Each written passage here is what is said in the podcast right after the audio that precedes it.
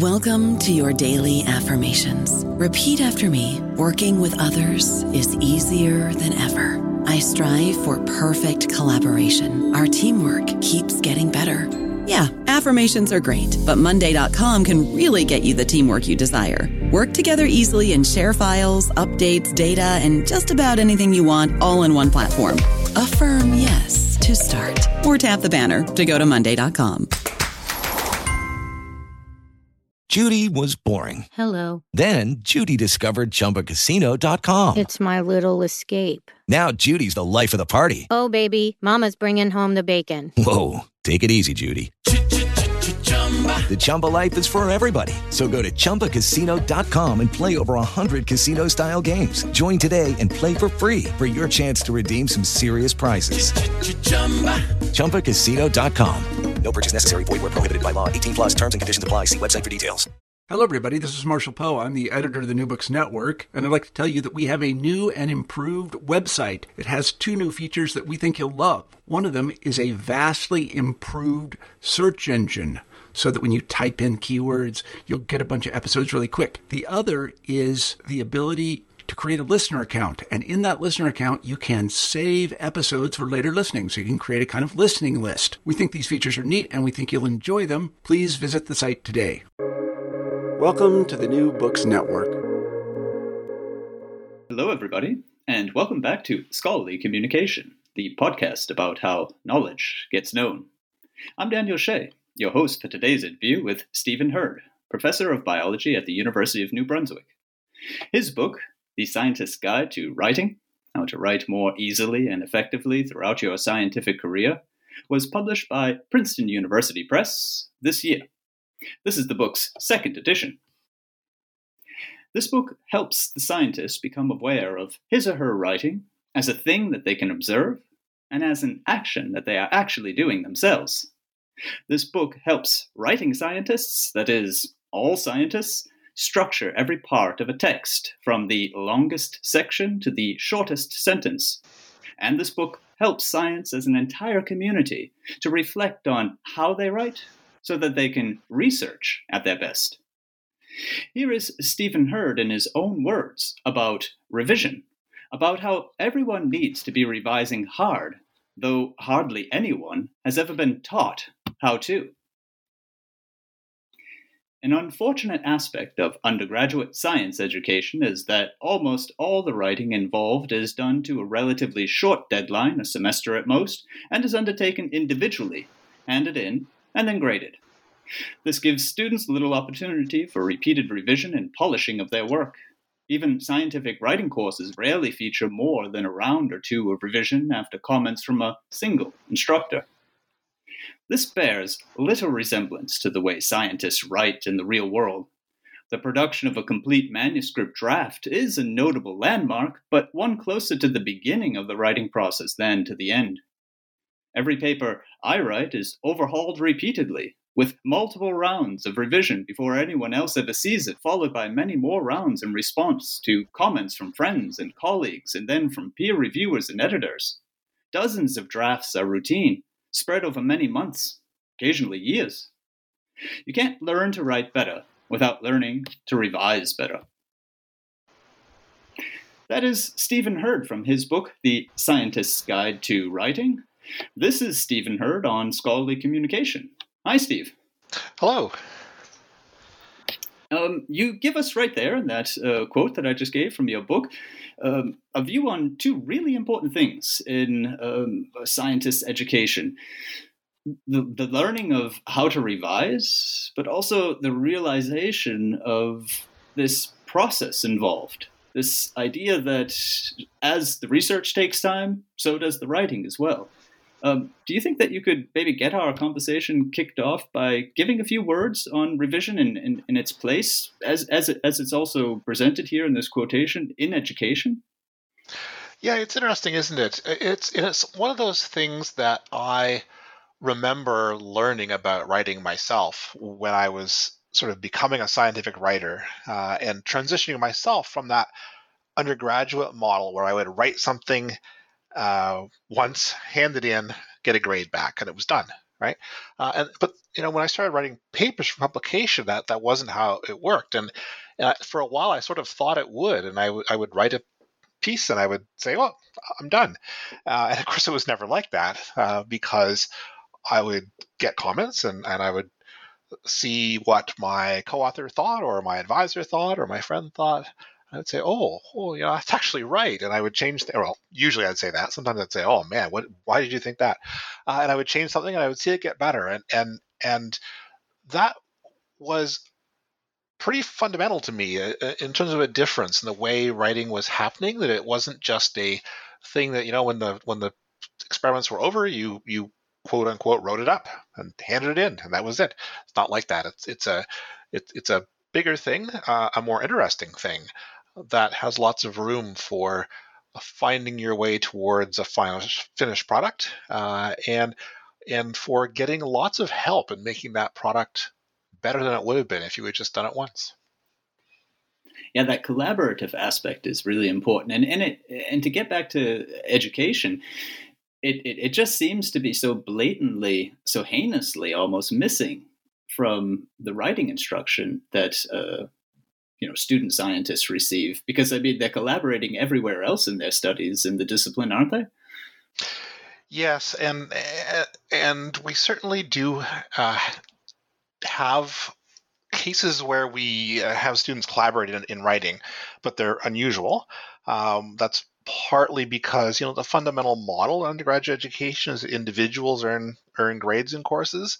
Of course, we have group work. Uh, we absolutely do. Uh, as an instructor, I, I, like to use group work, even though as a student, I used to hate it myself. Um, it's important, though, that people learn to do group work. It, it does, it's much more complicated to figure out sort of fair ways to structure and assess group assignments than it is to just have everyone hand in their own thing.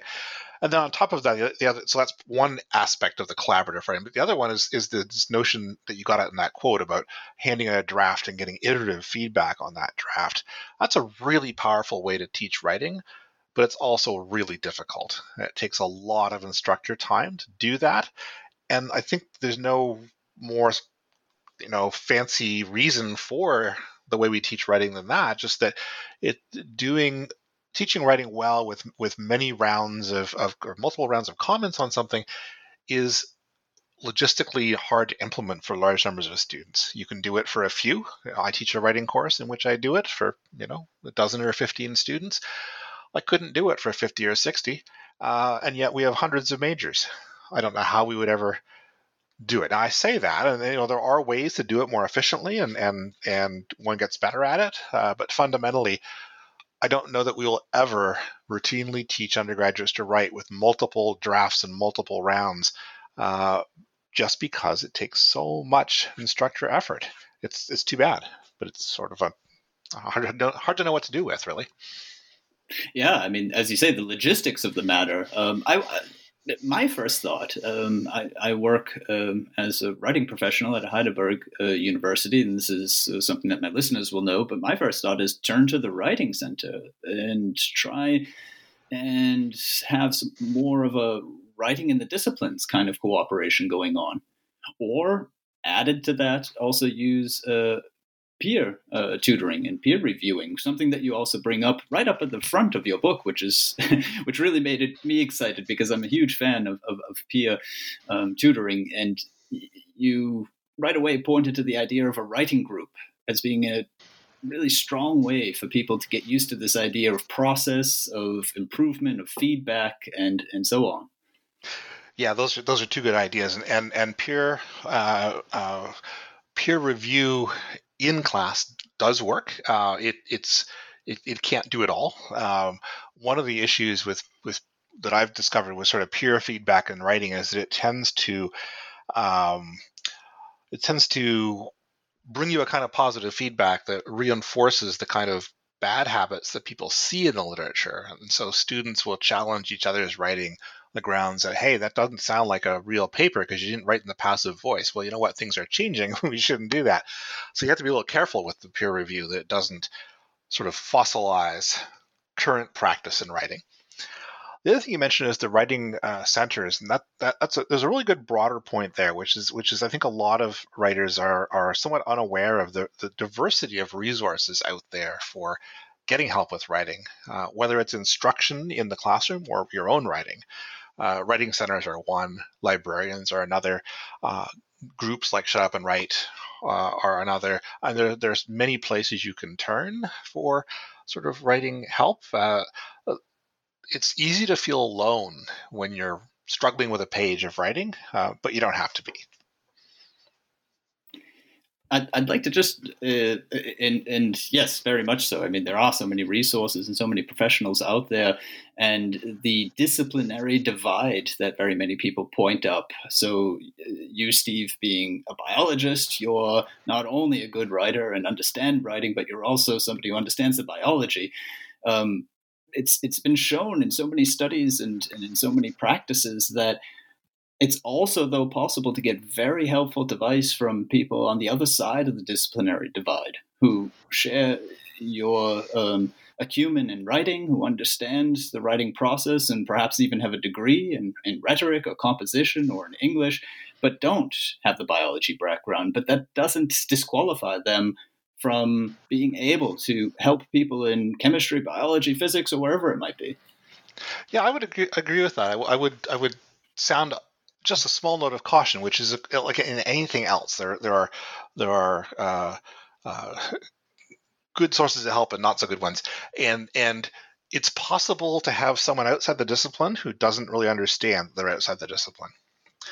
Hopefully, those folks are not the ones in the writing centers, right? And in my experience, they generally aren't. People will will look at your writing and they'll say, you know, this particular feature didn't ring right to me is that a standard part of writing in your, in your discipline or is it something we should talk about? And so it's just acknowledging you know that that people maybe aren't super familiar with uh, disciplinary norms in writing and then being willing to talk about it. And, and that conversation uh, you know is uh, again a big part of the realization that you can you can get help in writing and it's not just correction. You can have you can have back and forth discussion about writing with people like that. So yeah absolutely. Um, uh, I've learned a lot about writing from uh, uh, uh, some of my friends who are who are uh, English professors or or uh, all kinds of things, physicists and mathematicians and and historians, not just from biologists. Yeah, this is this is one of those sort of perennial debates. Um, I've I've interviewed here um, Hilary Glasman-Deal and Andrew Northern, who, who work at Imperial College London, and they work um, from the English academic purposes side. So they would be writing professionals like me, not inside the sciences, but with all of the sciences represented at that college, really shoulder on shoulder at the lab bench, so to speak. and uh, essentially, what they say for creating their credibility and improving their usefulness as writing professionals is that they, as they quote unquote call it, have to do the graft. They've got to be constantly reading the literature that those publishing scientists or the future PhDs or the undergraduates are going to be reading or actually someday even publishing. They've got to keep up on the journals and understand those moves of rhetoric, those choices of words. Again, someone might think, well, how is this possible? I mean, they're not, you know, the biologist or the engineer um, who, who, understands it. Um, yeah, but text is text. Uh, they would argue, I would argue. And to be completely forthright here, there have been many of texts of my degree uh, that I got for English that I have to say I didn't understand. Finnegans Wake first amongst them all. uh, but the latter, I mean, yes, uh, uh, uh, amongst many other poems. But the point I'm trying to make, and the point that I, I, I just would like to follow up with what you're saying uh, there, which is very much on point, is that um, I, I, would recommend to, to scientists from the students up to let's say um, you know the professors or, or the researchers that they can probably get more help than they think from writing professionals and this is with all the cautions that you put in place yes that the writing professionals are to begin with professional and they realize their limitations, but they're also working to overcome them. Yeah, no, I, I completely agree. Uh, uh, I, people are often reluctant to reach out to people like that, and and you know it depends where you are. Some some university writing centers are really focused on uh, support of particular undergraduate courses. Others are much more open and and are, uh, uh, will help grad students and, and even faculty with writing. It's but it's never wrong to contact them and ask. Another thing you talked about is, of course, those professionals reading texts across a lot of disciplines. And that, that struck a chord with me because, of course, in, in working to write my book, I read hundreds of papers across scientific disciplines. Um, and and a bunch in other disciplines too. You mentioned English for academic purposes, uh, for example, and science studies and so on. And and yes, uh, I read things I didn't understand, uh, but I read a lot of things where I didn't understand the uh, the details of the science, but I understood the the rhetorical moves being made to explain it, uh, and I tried to reflect that in some of the coverage in the book about, you know, there are some practices that differ a bit across fields, and it's good to acknowledge that. But there's also a lot of common uh, goals and a lot of common techniques used across fields in scientific writing as well. Yeah, that's uh, shows in the book. You, you you don't just. I mean, this is not a book about writing biology. This is a book about writing science. I mean, that's made entirely clear. In fact, you give us even a wonderful example of, uh, I think it was pulsars or um, massive star formation. I think is is yeah. So I I carried that that example through several chapters, and it's not something I knew much about, but my my son who was about five or so at the time of writing the first edition and just absolutely loved uh, watching Nova on television, the, the, the PBS science uh, documentary series. And there was one that, that, we watched together a few times about uh, a new radio observatory in, in Chile. And, and, and I wound up making that into a running example in the book. And, and that meant learning a little bit about the physics of the formation of new stars. Uh, which of course I I ran past a, a, astronomer colleague of mine to make sure I wasn't too far off. But I, I really enjoyed actually making the book about writing science, not biology. Uh, and and I there are other examples. I draw examples from from earth science and, and chemistry and physics and so on, and, and it was really fun actually. Yeah, well, uh, it shows, and and this brings me to uh, one of the things that you mentioned in the book as a way of strengthening someone's writing um, abilities, and I want to get into a few of these details now. Uh, but it is just that the wide reading. I mean, you mentioned Wuthering Heights. I mean, this is not the kind of book that you know typically shows up in a scientist, scientist writing guide, or uh, you'll look back to history. So the early modern era and how all this came about. Yeah, why do we have an IMRAD structure? And why do we have it that way? Yeah, why is it used in that fashion?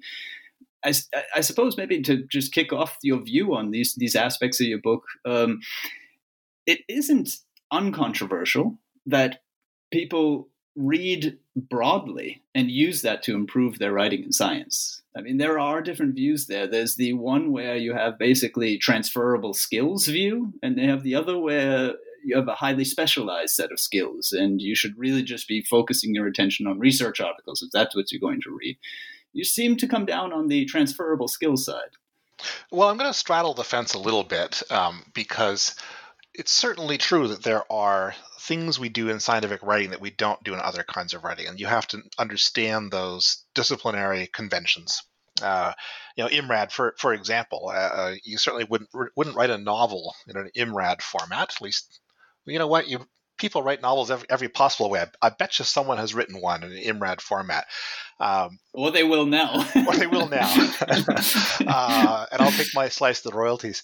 Um, but uh, um, so there are certainly things that you need to uh, conventions you need to respect in in writing to a set of readers who have expectations that have been raised on IMRAD read, uh, IMRAD style writing and know what they're looking for and, and, and writing to that is, is a powerful way to to reach readers so it's not that that everything's uh, immediately transferable but uh, as you said earlier, text is, is text and rhetoric, rhetorical uh, techniques uh, are, are, are a general thing, and and I th- I think you can read almost anything. Uh, and so you mentioned Wuthering Heights, and and and I think you can read Wuthering Heights, and you can notice, you know, uh, maybe a few techniques that have been used there. You can maybe think about foreshadowing, or I, I don't know, sentence structure that you like, and, and you can echo those in your own writing. And Wuthering Heights is, is maybe a little bit out there, but but I think almost anything you you read, if you read it with sort of some conscious attention to what you're reading and what you what your reactions are to it and what you like about it, uh, can then show up in your scientific writing. That that can make it sound like I'm saying that everyone has to embark on a college English degree, uh, and that's not what I'm saying. Um, uh, you know, you, you, don't you don't have to read everything ever been published. Uh, uh, I, I'm just saying that I think you can read as broadly as you can, as widely as you can, and just pay attention to what you like and don't like about it, and and use that to enrich your toolbox. Yeah, and this this is uh, uh, you you set out three goals in the beginning of the book, and this is clearly one of them, just stated plainly, to be conscious of what you're doing, you know, raising awareness, which is something that you spend um, some wonderful space on in the book, doing things that not very many guides do enough of, or even at all, I think. Um, paying attention to your behavior, uh, watching the process of writing as it unfolds. You have two chapters on how to read, which for me was a major asset, uh, asset of the book. I thought, of course, you know, I mean, if you if you write right-handed, you read left-handed, right? I mean, these two things are going on at the same time. Um, so, I, I, suppose to come to my point, I mean, yeah, that I, I, I fully agree actually on this transferable skills side. I think, though, of course, it, it, it, should not be misunderstood as, as you said, get a degree in English. Um, that's that's not the point, is it? No, uh, and and it's nothing. There's nothing wrong with a degree in English, of course. Uh, uh, but it's it's. I, I want to be a little cautious. I wanted to be cautious in writing the book that I didn't make it seem like this job of learning to write better was was an unscalable peak. Uh, you know, you, you don't have to read and understand Wuthering Heights and Finnegans Wake in order to write well scientifically. It's just that it helps if you read a lot of stuff. Uh, so providing a path to getting better, and, and getting better is a, a long uh, a long term goal. And I, I've been writing scientifically for 30 years, and I'm still getting better. I think. Uh, so you know, there's pathways to, to get better, and and you hit the nail on the head with you know, I do spend a long time in the book on what I think of as writing as a verb, uh, the process, uh, what you're doing when you write. Uh, that's your behavior. It's it's it's where you write and when you write and things like. And I think that is. You know, some writing guides, like I think of Paul Silvia's How to Write a Lot, are very rich in great advice on that kind of thing. Uh, others, others, as you say, are, are, not. But I think it's super important. Um, I think when I became aware that writing was a thing I could think about deliberately and my and how I practice it could be something I work on, that was just totally transformative uh, for me. You mentioned the reading chapters, and you know one of those chapters is a new chapter with the second edition, and it was one of the things I became aware was sort of missing from the first edition. Uh, reading is so important. It's important, first of all, in the way we've been talking about it, in terms of filling your toolbox with writing technique but of course also it's just so important in terms of you you have to read the literature in order to write about it. Uh, you have to understand the literature in your field and, and there's so much of it. Uh, so providing some techniques for doing that reading efficiently and effectively seemed important and that that was one of the motivations actually for the uh, for producing a second edition was that that seemed to be a gap there. There were some others but that was one Mm, yeah, I mean, and a second edition uh, always speaks well for a book, and, and and to have seen these gaps and to have filled them um, makes makes obviously so much for a stronger performance. I mean, it, it rounds out the entire picture of what uh, writing is for the scientist. It rounds it out to the point. This really struck me in that chapter that's new to the second edition. Um, the reader's part in the communicative act. Yeah, communication. I'm, I'm quoting uh, somewhat precisely communication isn't only the author's job, but active reading makes all the difference there.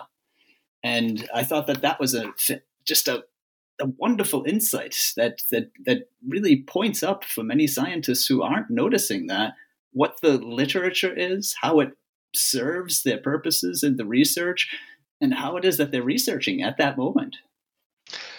Yeah, absolutely, and and and I I, will, I want to be a little careful about how I phrase that bit because uh, I, I I I'm fairly I argue fairly strongly that in terms of the thing I'm writing now, I don't want it to be the reader's job to do too much work.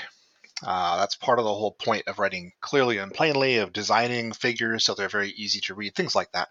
Um, and so my job as a writer is to make things as easy as possible for the reader, and and uh, but that's not incompatible with uh, the notion that readers read and they read in particular ways and, and, and they're used to uh, looking for information presented in certain formats that are easier and so on. Uh, so it's not that the reader isn't doing a job they absolutely are and that reading chapter i think can help people do that part of the job. When I'm writing, I want to make the reader's job as easy as possible. I think that's that's the way I'm going to try and square that particular circle. Yeah, yeah, that that is also made perfectly clear in the book. I mean that the it's it's put up front so often, yeah, that the clarity is is is what it's all about, and, and of course it is. And in fact, I would go so far, and and, and this is uh, to sort of bring us to the end of your book, um, I want to step back into a few other things, of course, before that, but to the issue of beauty in writing. Even there, you make it entirely clear, uh, and this is another feature of the book that, that is just not out there and others this idea that you reflect on eloquence in scientific writing. I, have I've read quite a few scientific guides, and I haven't seen that there. And um, that that serves the function of clarifying that was wonderfully put. Yeah, that you can have beautiful prose that actually enhances your ability to say something clear. I think I think you can, and that, that last chapter you're referring to it was an interesting one to write because it is weird. It's very weird. No other book has a chapter like that in it. Uh, uh, reflections on beauty and humor in, in scientific writing, uh, and and as you say, it'd be nice to get back to that. But um, uh, I it, it it's one where people often get the idea that you should avoid humor or beauty because they are in sort of intrinsic enemies to clarity, and I don't think that has to be true. No, I've spoken to uh, many editors of research journals. Um, I, I, think of Josh Schimel, who's also written a book on mm-hmm. um, a, a, guide on, on, writing, and his colleague Karl uh, Ritz at um, Soil Biology and Biochemistry and we had a long, interesting discussion. And they spent a fair amount of time also talking about being welcome to articles that have voice. And again, the, the, the caveat was that the science be clear. But if it becomes clear in the writer's own way, they're entirely willing to publish those papers. And this seems to be very much in the vein of what you're talking about in that last chapter. Um, again, I mean, we've got some big names in this book. T.S. Eliot is quoted, yeah, from from uh, from his his poetry, and we have your call. I wouldn't say call to arm, but certainly your encouragement that people think about how they're reading and response to reading affects the way that writing is done. If if I may, I'll, I'll just quote the two or three sentences. You say. You can announce your admiration of writing that has given you pleasure Announce it to the writers who crafted the passage, to the editors who might be considering its fate, to students or colleagues who might read it. You can change our culture to deliver and value pleasure in our writing, if we choose to. That's the end of the quote. That, that, that, that, in particular, to the students, I found was a really key target group, I would say. So, when I started thinking about this issue, humor and beauty in writing, and whether it had a place in scientific writing, I, I was aware that I was being very weird. Um, but I learned after that that I wasn't weird in thinking about it. I was weird in thinking about it out loud uh, because I, I would I, I remember giving a talk at, at a conference in uh, oh dear, it must have been about 2015 or so, uh, and they had put me in one of those. Uh, it was a talk. It was a basically that chapter. It was a talk about uh, humor and beauty in scientific writing, and they had put me in one of those sort of grab bag sessions that you get put in if your talk is strange enough that doesn't really fit anything else. And it was in a huge room. It must have sat, I don't know, 300 people or so. And I thought, oh, this is going to be so embarrassing because six people are going to come and they're all going to be my friends. Um, and I really honestly didn't have any idea what to expect. But people turned out, people came. Uh, they were thronging into the room. And I, I, I thought, wow, I, I think people actually are interested in this. It's just that no one thinks it's okay to talk about it, um, to talk about making a joke in a paper.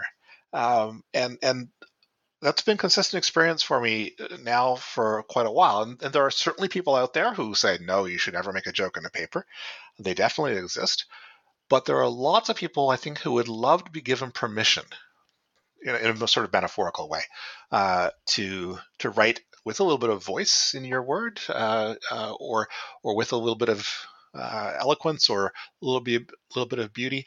And again, not to set the bar too high. Uh, not everyone is going to be comfortable trying to do that. And if someone wants to simply write very clearly, they'll they, they will and and put the effort into that, they will be among the top of our literature, and that's great. But for those who want to go a little bit further, uh, it turns out there's, there's a lot of appetite, I think, for writing that's a little bit different. Uh, but as you say, still clear.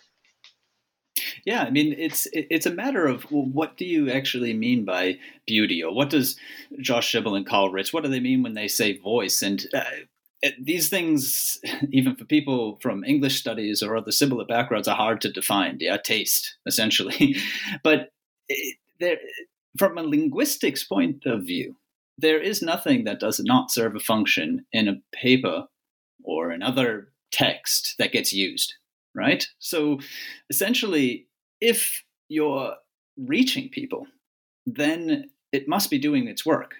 So the, the, the, concern about becoming unclear because you're using a metaphor is perhaps slightly the wrong perspective. What about the metaphor that actually clarifies, for example? I mean, this is this this could be put, you know, you could be packaging the beauty and the clarity into one thing.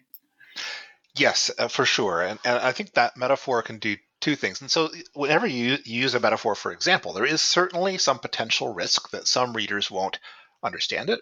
Uh, but other readers will. For some, that metaphor brings clarity. And in evolutionary biology, there's the, there's what we call the Red Queen hypothesis, which is a metaphor that's borrowed, of course, from Alice through the Looking Glass.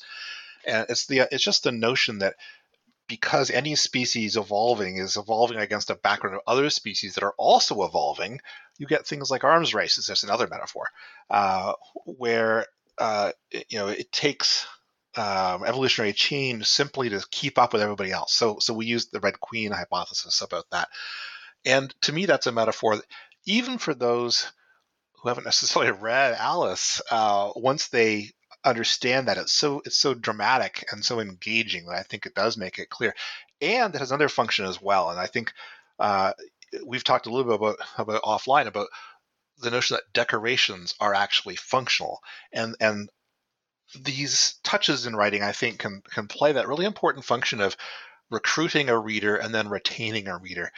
Any reader who might deal with what you've written as a scientist is confronting a, a, just an utter fire hose of literature. There's just so much coming out, hundreds, thousands of papers you might read every year. You can't possibly read them all. So probably you'll read the ones that you know engage you. And so I think a touch like that, a, a, a nice metaphor, a, a humorous title, something like that, can actually bring a reader to your work. And so that's to me a, a potentially useful function useful function. What a weird construction. There are no unuseful functions. That's the definition of it. Anyway, well, there are malfunctions. so I think you know that's the sense in which I think you can actually uh, take advantage of of writing with a few touches of humor and beauty to to increase the impact of your work. And we actually have a I've actually got a study close to submission for publication about humor in titles uh, that I think is going to reinforce that point. Um, there's a little bit of literature, I, I touch on it in that chapter, suggesting that papers with humorous titles are cited a little bit less often. Um, and that result always bothered me uh, because I didn't think it could be true because the pa- papers with humorous titles are the ones that get passed around on Twitter and and and and, and photocopied in the in the uh, university lunchroom and so on. Uh, and so we actually did a little bit of work on this and and to cut a very long story short, if you try to correct for the fact that scientists turns out scientists often will give funnier titles to papers uh, that they themselves don't cite much in the future. That is, papers they themselves probably don't think are super important. Uh, if you correct for that in an analysis, we can now show that uh, uh there's a fairly strong pattern where papers with funny titles are actually cited disproportionately more than papers with straight up titles. Uh, this made me what because you, are not supposed to want a certain result, right? When you do an analysis, but that that made me smile because uh, uh, you know you see this effect. You see people passing around a, t- a paper whose title they, they find amusing, or and you think, well, that that probably should mean people read the paper, and I think it actually does.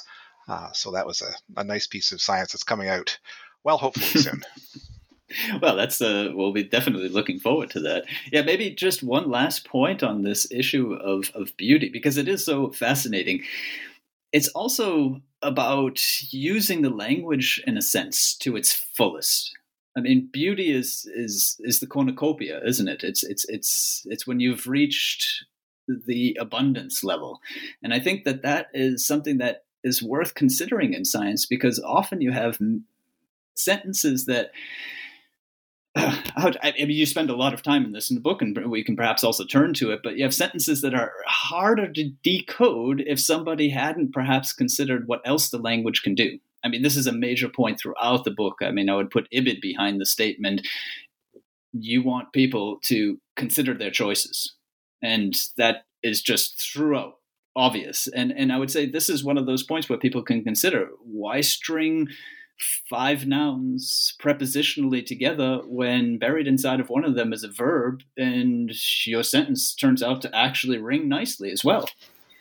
Yes, ab- absolutely, and and this is one of those places I mentioned the risk of sort of this positive feedback from our literature uh, comes in because I find, particularly in teaching writing to early career scientists, um, we we do this to them. We say, uh, you know, next week you're going to hand in a lab report, uh, write out this experiment you did, and we say, quote, and write like the scientific literature, unquote.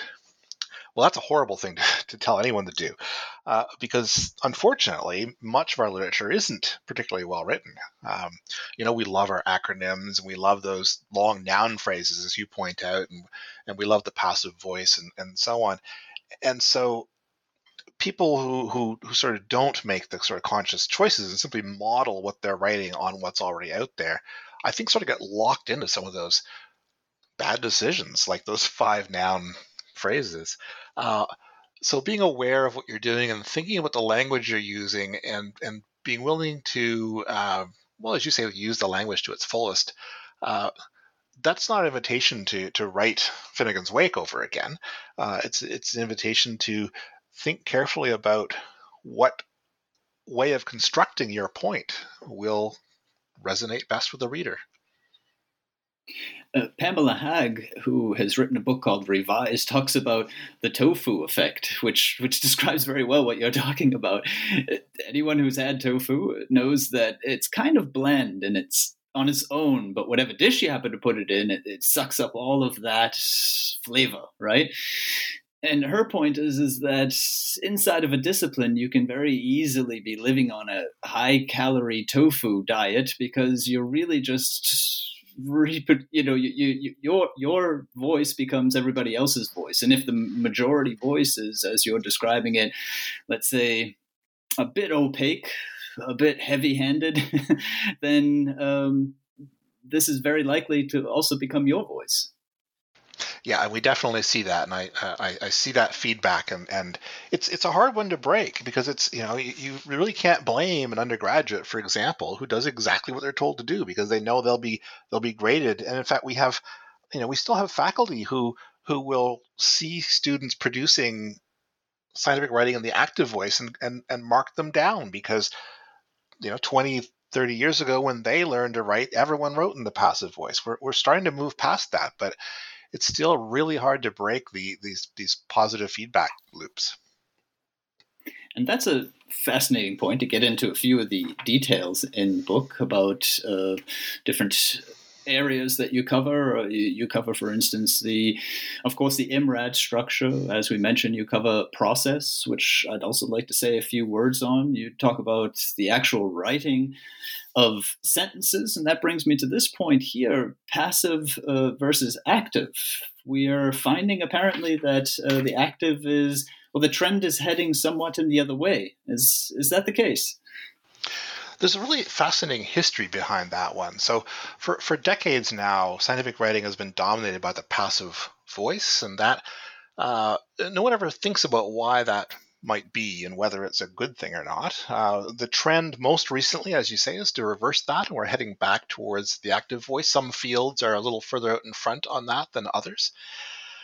But it turns out there's a really fascinating backstory to that. Um, and I, I, talk about it in the book in some depth, but to keep it sort of short, you know, our, our original earliest scientific writing, going back now to sort of the 16, 1700s, was active voice, and it was, and people wrote about themselves and said I, and and and there was a actually deliberate rhetorical reason for that. They wanted readers to to feel connected to the work, and I talk about this in some depth.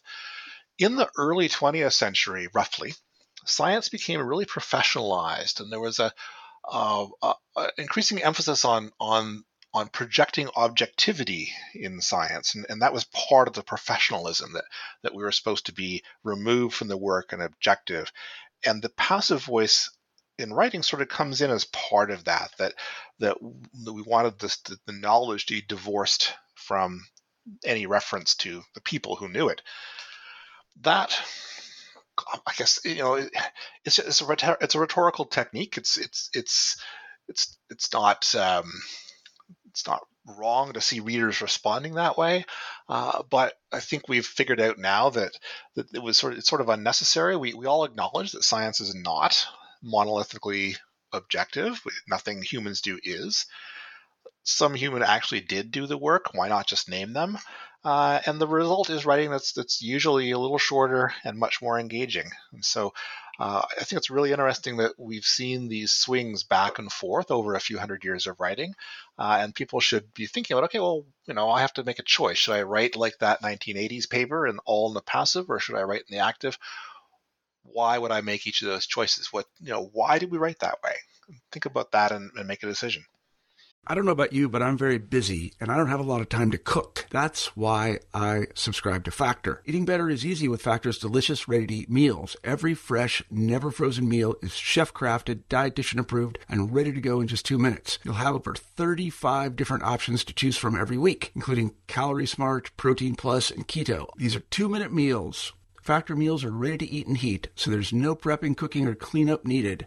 They're flexible for your schedule. Get as much or as little as you need by choosing your meals every week. Factor is the perfect solution if you're looking for fast, premium options with no cooking required. Sign up and save. We've done the math, and this is important. Factor is less expensive than takeout, and every meal is dietitian approved to be nutritious and delicious. Head to factormeals.com slash NBN50 and use code NBN50 to get 50% off. That's code NBN50 at factormeals.com slash NBN50 to get 50% off. And this is one of the ways that the book really and not only encourages but illustrates how to increase um, consciousness of what you're doing awareness um, which again is one of the major goals of the book and i find any writing guide should have it as a major goal because there's no way to lay down you make this point also in the grammar chapter there's no way to lay down the rules as if you could let's say you know a codex of law and just get people following them. You know that's not the way that language works. That's not you're not going to communicate that way. And your history of, of the passive and the active and the back and forth and the why particularly the why really encourages this reflection on the part of the reader. When you come to the conclusion for instance and, and, and i quote here authority in modern science comes from our adoption of appropriate conduct and techniques not from pretending we don't exist I mean, that just wham at the end of a paragraph as well, just for any people there thinking about style, that just wham makes you think, oh, yeah. You know, it's one of those eye openers. You talked about your own eye opener when you realize, oh, you can think about writing, and and I mean, this this this certainly encourages that sort of behavior. I'm I'm, I'm glad you like that that particular sentence because I I I, I am perhaps a little bit too proud of that sentence. and, and and just following up on that, one of the things that always surprised me about academic writing in general, but certainly in scientific writing, I mean, I think it's something like uh, less than two percent, uh, according to the corpus you look in, has any sort of a contraction. So can't, don't, doesn't, and so on. So I mean, this is a a massive normal resource of the of the natural language, which which has no counterpart. It, it, it's it's essentially something that's just just been torn out of the scientific writing. Right? You can't do that. you have to say cannot. Yeah, now, you, cannot do that exactly. Yeah, yeah, okay, you cannot. Do that. But I mean, for anybody who has any, let's say, you know, fluency or familiarity with English, the cannot sounds and means something, you know, almost diametrically opposed to can't, right? There are shades of meaning that come into the use of contractions. So this goes back to using the whole language, and and so you you can certainly make an argument for using contractions along those lines. Uh, it's actually not my first argument for for for that. I actually think the use of common contractions just makes the writing more engaging and, and, and easier to read for the for the for the usual reader. It is funny that we have this as, as you say, it's it's almost unanimous um, belief that one should not use contractions in scientific writing, and I had never thought about that, and and and I just, as a matter of going with the flow, didn't use them. Uh, and when I started to think about it, I, I realized, you know, this emperor doesn't have a whole lot of clothes. Um, and I started looking into why people think we shouldn't. And most of it's entirely circular. We, we shouldn't use contractions because the literature we're reading doesn't use contractions. It's you know, completely circular. Some folks had, had some concern about speakers of English as, as, an additional language. And there are many, most scientific readers, of course, are not native English speakers. So we should be uh, considerate of them. But my highly unscientific efforts to find out what non-native speakers think is that they're not all that bothered by contractions. They're bothered by the same things that you and I are bothered by, turgid sentences and a million acronyms and stuff like that. Uh, so I've started to use contractions in my in my papers, and it, it, it's it's sort of amusing to watch copy editors for journals take them all out again. so spending their days taking apostrophes out of the air, right? yeah.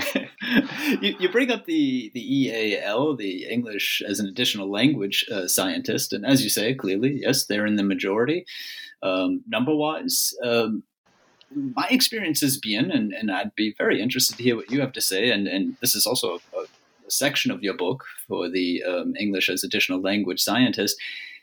How much using English in science is for them really a language learning um, exercise, how much it is really just another part of the science. I suppose one way that you might think of the contrast that I'm trying to draw up is are they trying to become proficient in English or are they trying to become proficient in their science? Ah, interesting, interesting question. And and so that chapter is one that so I bulked up quite a bit in the second edition because I think it's really, really super important, and it's it's a bit unfortunate that I think our state of knowledge about how to best help those people is not not what it could be. Um, in terms of what is needed, are they are they helping their science or learning a language? Well, you know, they're obviously doing both, right?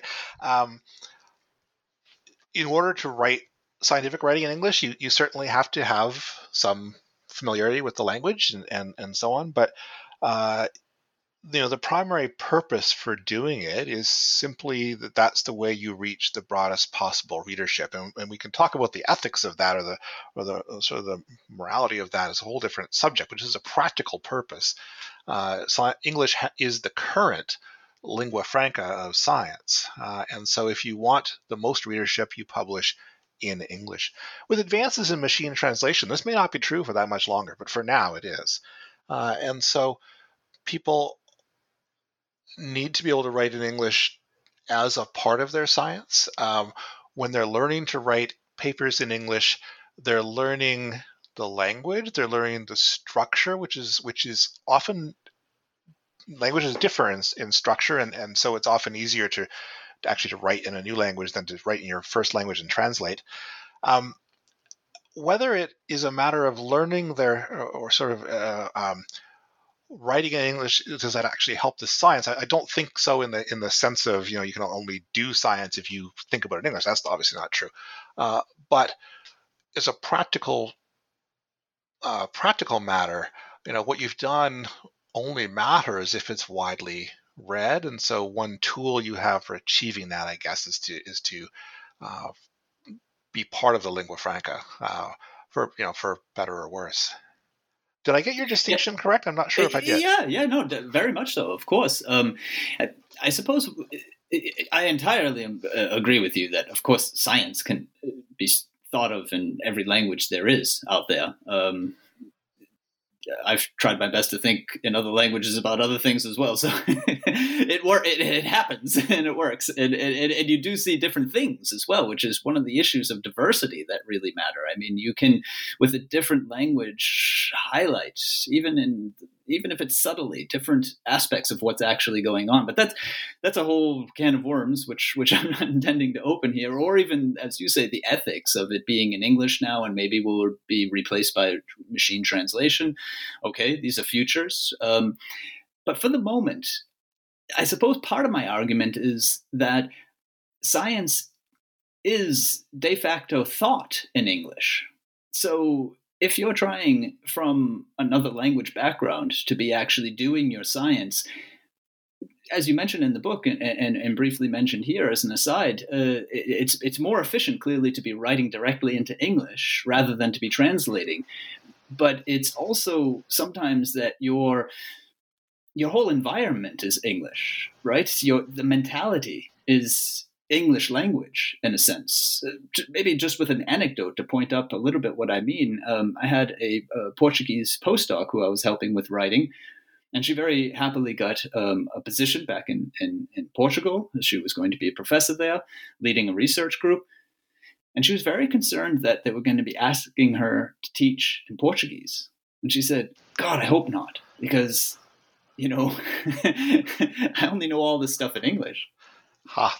So that's that's interesting, and as, so as a, as a linguistic thing, um, uh, that that actually makes sense. That that um, uh, the the you may you may be comfortable in a language uh, for particular sort of rhetorical purposes, and and even maybe more familiar with a with a, a foreign language for a particular rhetorical purpose. And, and I notice that whenever I'm trying to to, to, to speak French about particular things. Uh, I, I'm much better at speaking French about some topics than others. Um, I don't think that means. I don't think you're. I don't think you're saying that the structure of science is molded by our use of the English language to do it. But that's actually a really interesting topic for somebody who actually knows that stuff, which is not me. yeah, I suppose I'm floating it out there for my listeners as well because I'm also not that expert, but it's something that I've thought about because I mean, yeah, you've you've got me right. I'm not saying that science uh, can only be thought in English. I'm just saying that much of it, I mean, a shocking amount of it, let's say even, is being thought in English, and and and that's affecting scientists and the way they work. Yeah, so really interesting question about whether that actually affects the the progress or outcome or, or emphasis or anything else in, of science? I don't know the answer to that. Yeah, yeah. Okay. Well, again, floating questions to our listeners sure. uh, to come back to the to, to come back to the um, book, two two areas that I definitely wanted um, to broach uh, in the interview were, as I've mentioned now a few times, um, writing process, and another was to give.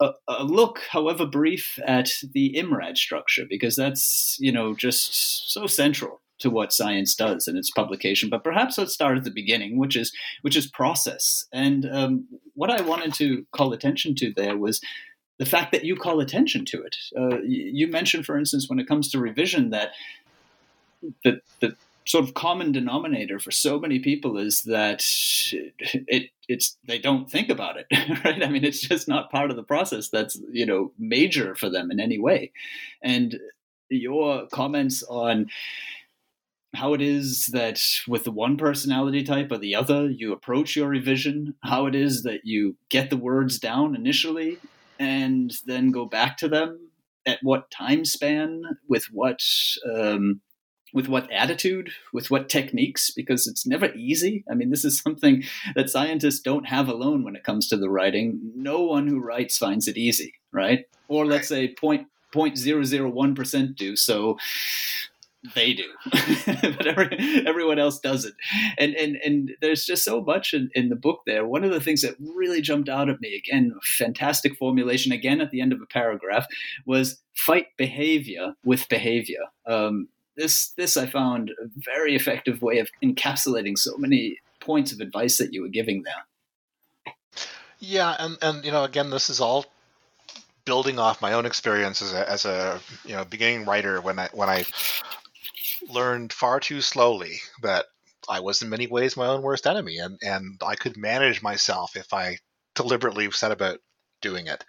Uh, and you know, things as simple as procrastination, which you know this, this universal human uh, vice uh, can be managed if you actually think about it. And, and you, you have to get writing done if you're a scientist. This is a huge part of what we actually do. Spend far more time writing than you do chasing wolves in the snow or or uh, programming the settings on the on the cyclotron or whatever. Uh, and so paying attention to the process I think pays off hugely, but it's not something that many writing books dive deeply into. Many books are more about writing as a noun, what it looks like, uh, what which way you should structure sentences. And I do that stuff too, but uh, but I thought it was really important to start with the human who is producing the writing and that human has normal human psychology and you can make a lot of progress by recognizing that and and uh, and as you say fighting your own behavior with behavior and you offer plenty of uh, very concrete uh, techniques on how to do that. And then you follow up as you do every chapter uh, something also worth emphasizing which makes the book uh, very teachable or even in self-study very usable um, with exercises. Exercises that really say okay well now sit down and do a b or c or take an example of this or that writing and try out this. I mean these are the things that really get the book uh, you know moving as if it was an app I, I've, I've, worked fairly hard in the second edition to really increase those exercises. Um, I, I will admit that they they didn't come naturally to me in the first edition. I, I didn't quite. I was encouraged to, to do them in the first edition. I didn't quite see the point, but I said, okay, fine. And and then I started teaching a course and using them, and I thought, wow, okay, now I understand why they were pushing me to put these in. Because uh, I, I really do think it's a way to for the reader of this book to really engage very actively with it uh, and to be encouraged to do that self reflection we're talking about. And I found them really effective in my own writing class. Uh, so I, I, it made sense to make lots more available this time.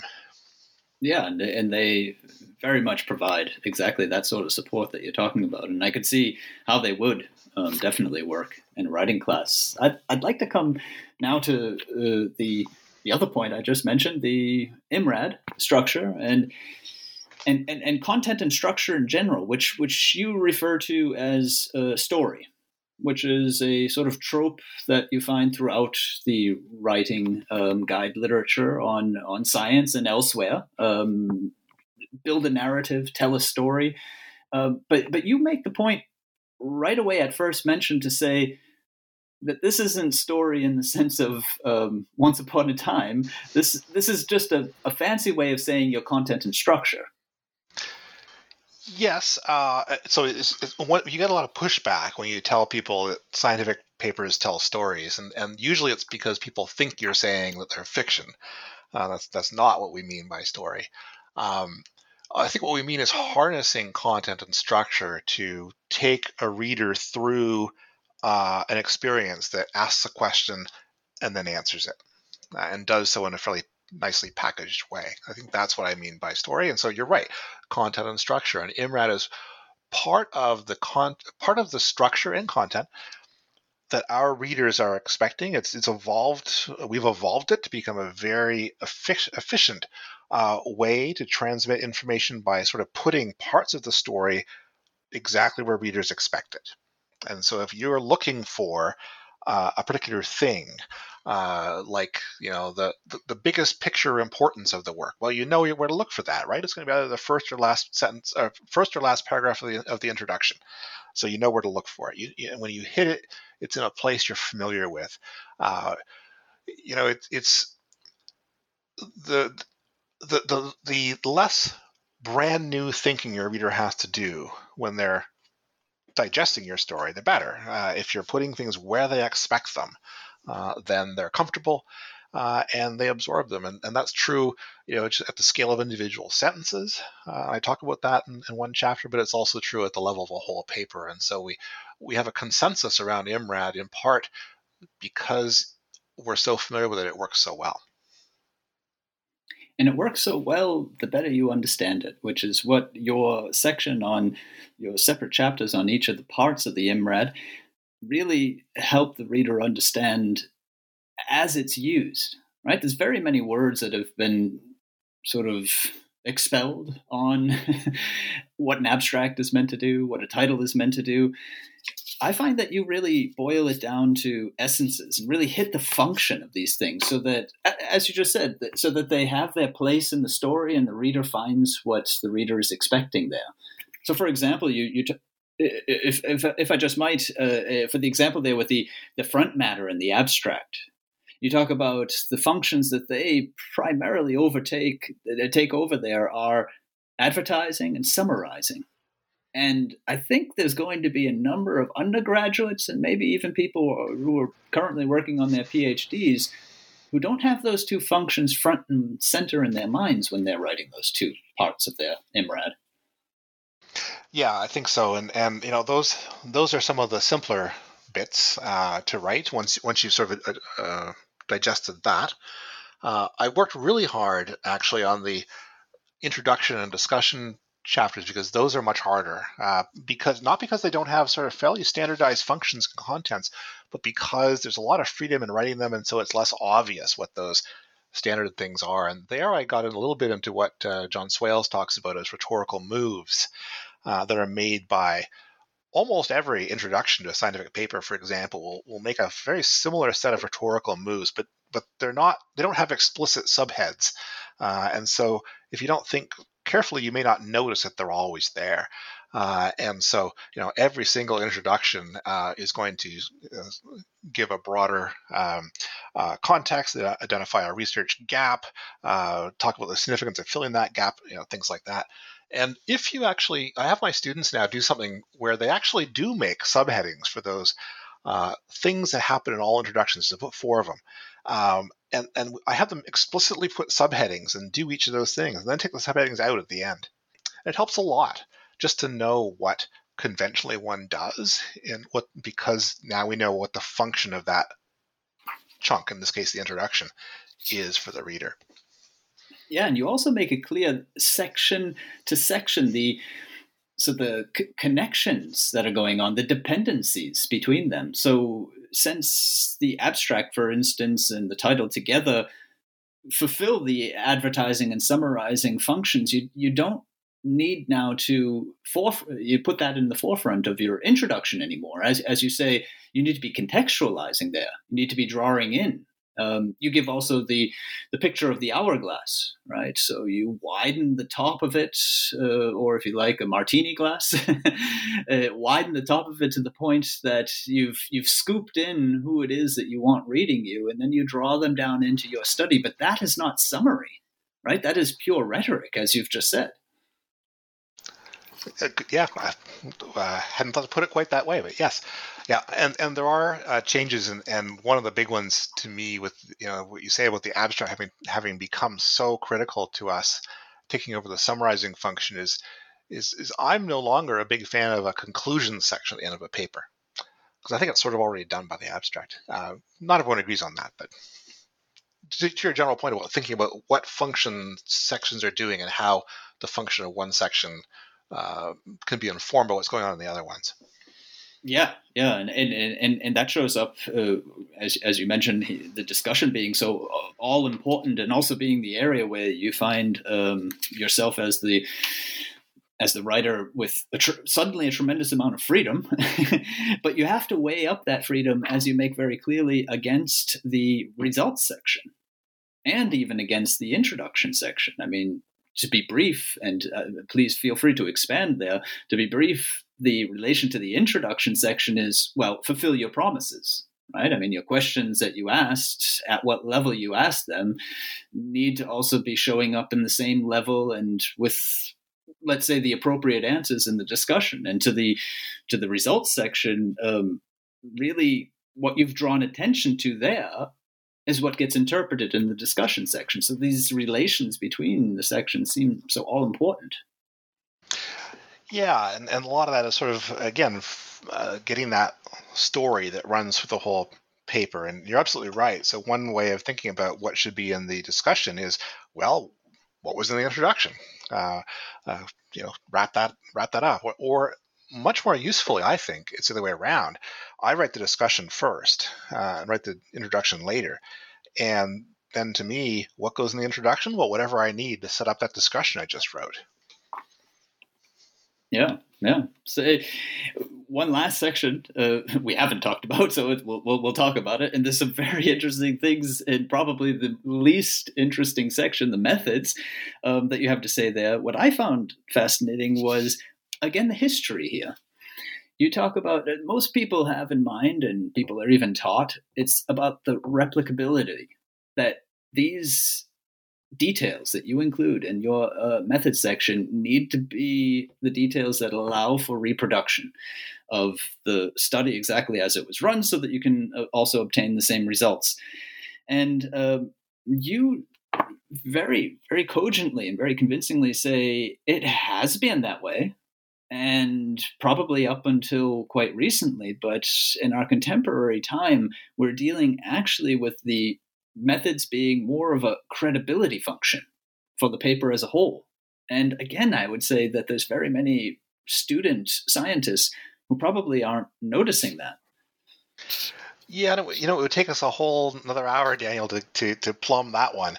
Uh, it, there's some big questions there, but the way we've thought about methods detail has changed over time, and the, and the reasons we give detail, I think, have evolved we all tell each other that methods are for reproducibility. We all tell each other that, but we don't actually do it. It's very rare to have a method section that actually includes that level of detail. And so you kind of wonder why we tell each other that, but don't actually do it. And, and to, to me, it made a lot of sense when I when I thought back through time and and thought about the essential problem that, that comes up in science, which is that it's all cumulative. So why do we believe the results of a paper we've just read. Uh, it's almost never because we've actually gotten it out, looked at the methods, and redone the work ourselves. It's almost never for that reason. No one ever, hardly ever does that.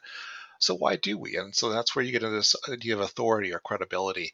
And like I say, it would take us a whole hour to plumb that one, but uh, I hope people will read that chapter and have a little bit of think about it. About it.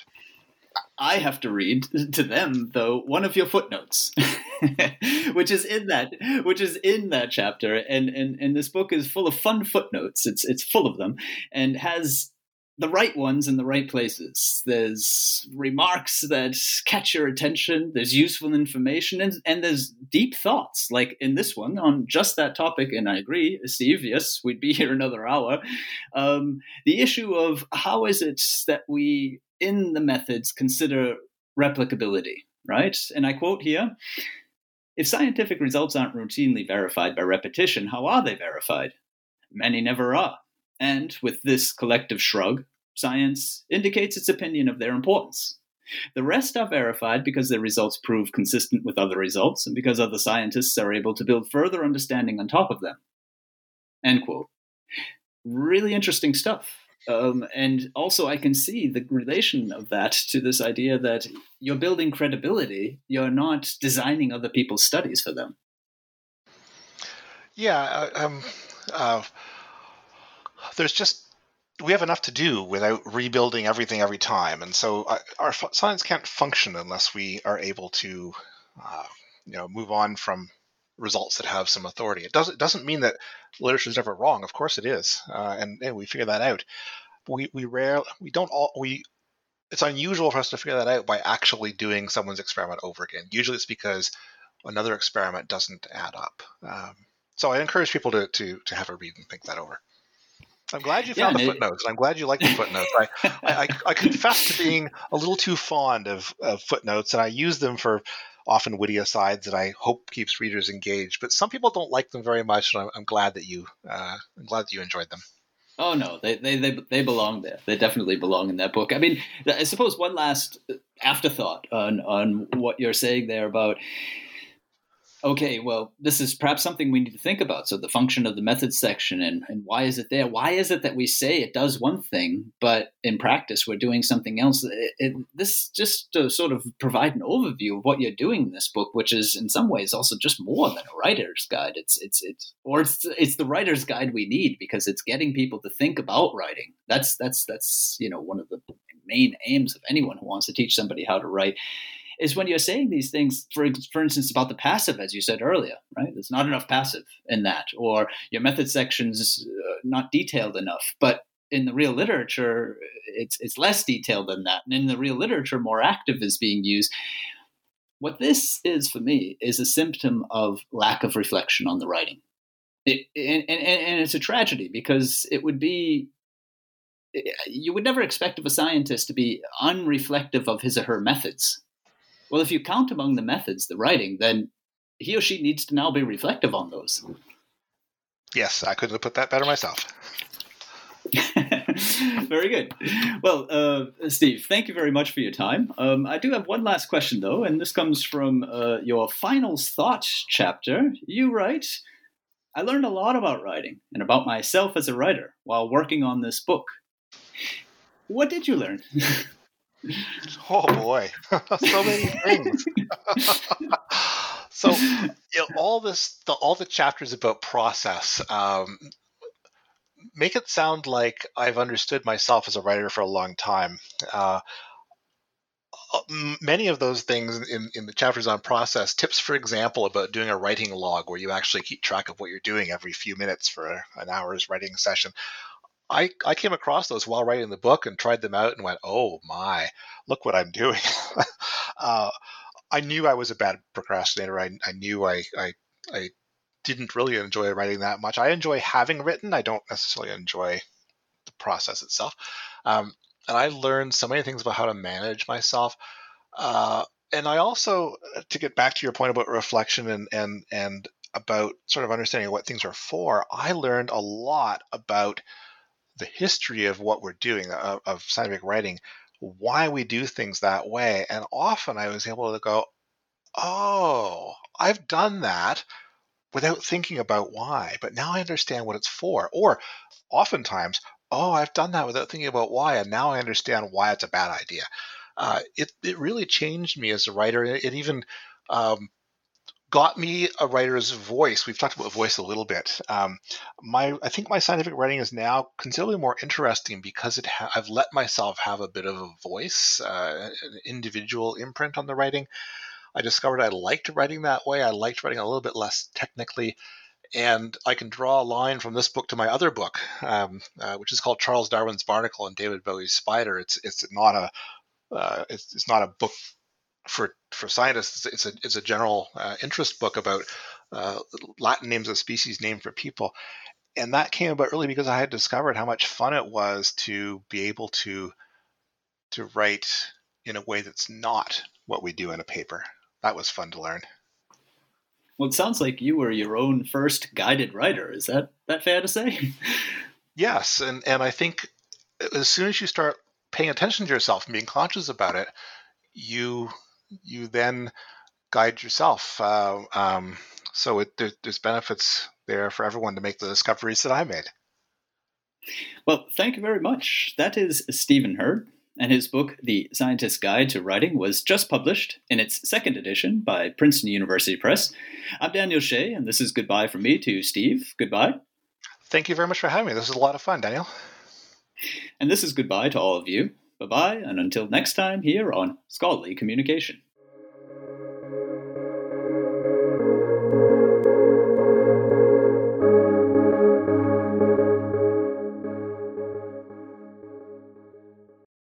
Hello, it is Ryan, and we could all use an extra bright spot in our day, couldn't we? Just to make up for things like sitting in traffic, doing the dishes, counting your steps, you know, all the mundane stuff. That is why I'm such a big fan of Chumba Casino. Chumba Casino has all your favorite social casino style games that you can play for free anytime, anywhere with daily bonuses. That should brighten your day a little. Actually, a lot. So sign up now at chumbacasino.com. That's chumbacasino.com. No purchase necessary. Group. Void were prohibited by law. See terms and conditions. 18 plus.